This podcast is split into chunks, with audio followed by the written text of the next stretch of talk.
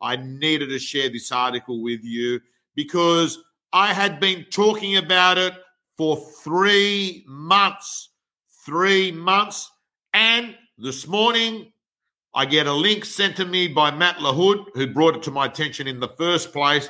So, team, I want to let you know that for the last three months, I've been harping on.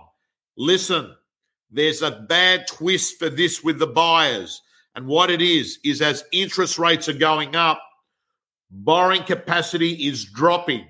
And this was the message I wanted you to be saying to your current vendors and to your future chase list vendors to encourage them to come onto the market because time is of the essence. And I'm going to share with you. Look at this team. Read this article here.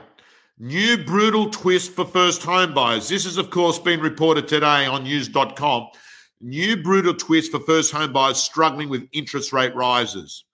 Some prospective buyers with finance pre approval are being caught out by interest rates after learning their borrowing capacity might have changed.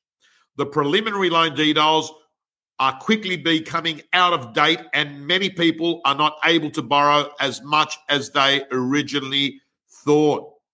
And I'm not going to read the rest of the article there, team, but man, I am letting you know this is so please go to news.com.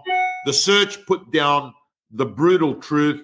And what I'd love you to do, what I would love you to do, my friends, is to make sure that this information is sent as a link out to your vendors, letting them know that, hey, it's not only the mood that you're facing right now that's dropped with buyers, it is their financial capacity. And every time there's a rate rise, borrowing capacity drops down.